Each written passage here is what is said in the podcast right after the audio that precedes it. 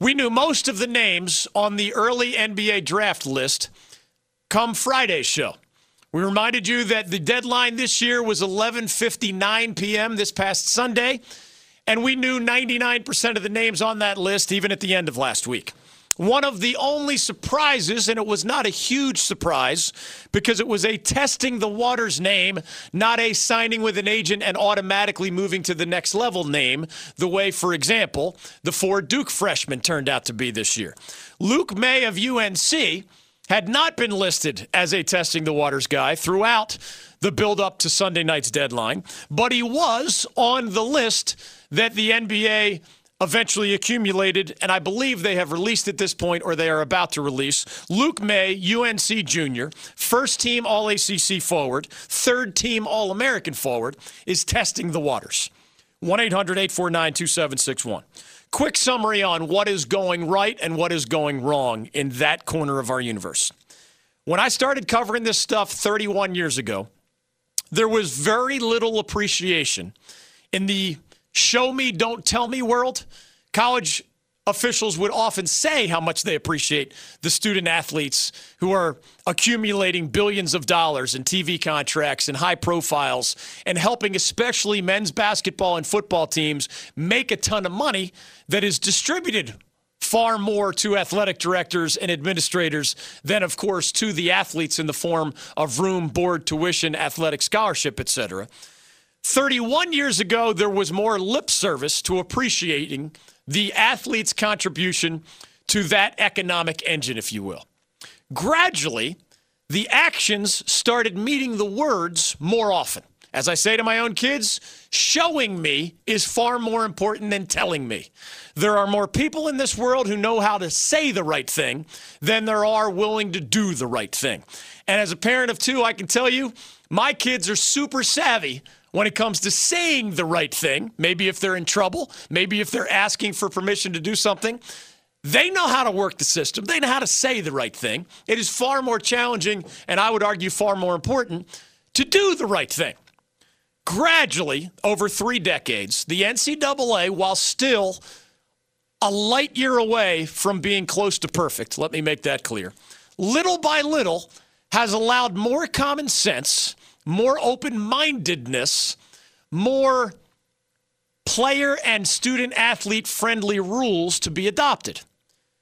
That many years ago, Luke Maye, if he wanted to go to the NBA Combine, for example, would have had to give up his college eligibility. There was no testing the waters to that degree. If Luke Maye wanted to visit an NBA team, he would have had to give up his college eligibility. If he wanted to work out one on one for this G- GM or this scouting group, he would have had to forfeit his eligibility. Or if he did not announce that, just the actions of doing these things would have cost him his college eligibility. He would have no longer been viewed as an amateur in the eyes of the NCAA.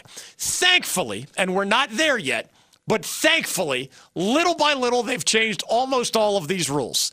They need to change at least one more rule as they tweak the system. And of course, I'm leaving on the back burner the concept of blowing up the amateur up model entirely. I don't see enough from NCAA decision makers to think that that is going to happen anytime soon. So we're left with the amateur model, and that means more tweaks than a blowing up of the system. Luke Maye is now allowed to work out for individual teams as much as he likes. Luke Maye, he still has to be invited, and this applies to not just him, of course. I'm talking about all these test the water guys. Whether you're the four Duke freshmen, you still have to be invited to the combine to be able to go there. That's that gives you not a one-on-one workout opportunity. That gives you the ideal everybody's eyeballs are on you situation. The current system also allows for more intelligent feedback from actual NBA decision makers. So whether or not Luke Maye goes to the combine, regardless of how many individual workouts Luke Maye or these other test the waters guys have, and there are a bunch of them around the ACC, right? Torin Dorn of NC State is a test the waters guy. Bryant Crawford of Wake Forest is a test the waters guy. The four Duke guys, they're gone. The two Louisville guys, Deng Adel and Ray Spalding, they're gone. They're signing with agents. They're professionals. They will not play college basketball again. Doral Moore, the big guy at Wake Forest, he's gone. Bruce Brown at Miami, he's gone. Lonnie Walker at Miami, he's gone. The test the water guys, though, and there are a lot of them, Tyus Battle at Syracuse is one.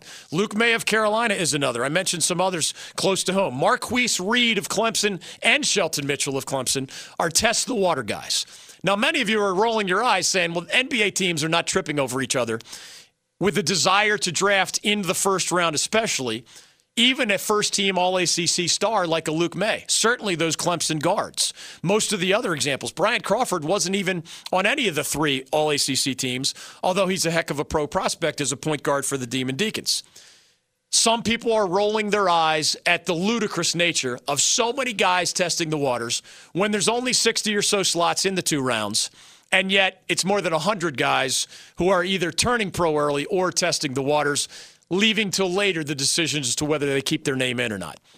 There is a ludicrous aspect to it all, but far more guys than you might think are simply making life and career decisions that they're tired of playing for free, as many of them call it. They're ready to turn the page and maximize a career window that, if you're a professional athlete, is a lot shorter than what you or I might have over four or five decades in another line of work. If they jump at 19 or 20 or 21, that's one more year that their body is expected to handle getting paid to play the game they love. And remember, you can make six figures in Europe even if you're not on say your radar as a fan as a, pu- a future NBA prospect. There are a lot of leagues that offer six-figure salaries to ACC players who fall far short of the NBA draft. And yet, can jump to pay for playland and make six figures starting next year, which is a lot more than most college graduates who do finish their undergraduate education.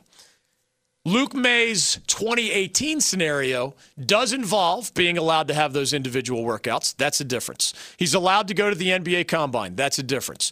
One thing they still need to tweak, and it's hardest to accept because they've already done it in other sports at the NCAA level you don't control the NBA's draft rules, right? You don't control one and done. You don't control whether or not players are eligible out of high school or whether there's going to someday be a baseball system, whether you're either jumping right out of high school or you're not eligible in the NBA draft for two or three years down the road. Those are not NCAA issues. But you do control whether or not your guys can go to the combine. You do control whether or not they can have individual workouts you do control what jeopardizes their amateur status. You even control what happens about the guy who turns pro early but goes undrafted entirely. Once again, they finally changed that rule so that if that did happen to you and you were interested in going back to your school, you can. That was not the case for a long time. Little by little, the NCAA is making these more student athlete friendly rules the next step in that process, and in all likelihood, Luke Maye will stay at Carolina, but it's his life, it's his career, it's his right, really. The NCAA has already changed a rule for its baseball players who want to hire an advisor slash agent, and its hockey players who want to hire an agent slash advisor, so that you have real world professional hopefully knowledgeable representation as you make one of the bigger decisions of your life and career. If the NCAA has already carved out that exception for baseball players, and the NCAA has already carved out that exception for hockey players, why have they not carved out that exception for basketball players and football players and everybody else. It is that big of a decision. The NCAA has made that many corrections over the 31 years I've been following these things. That is the next one that is coming. I don't think it's going to make a big difference in Luke Maye's life. His dad was the starting quarterback for the North Carolina Tar Heels. He is from a fantastic family and home environment. He has wonderful input and advice from his own parents who were athletes and who have some experience, in the case of his dad, Mark Maye, dealing with the leap to the next level. It's really more who need that professional advice more than Luke Maye does. That's the next thing that has to change in the NCAA. That's the next thing I believe will change in the NCAA. And what is still, again, a far from perfect system as it applies to football and men's basketball players, especially, the best of those two revenue producing sports. It has been on an upward trend in terms of getting smarter, being more fair, and being more reasonable to the student athlete. I think that's something we can all celebrate.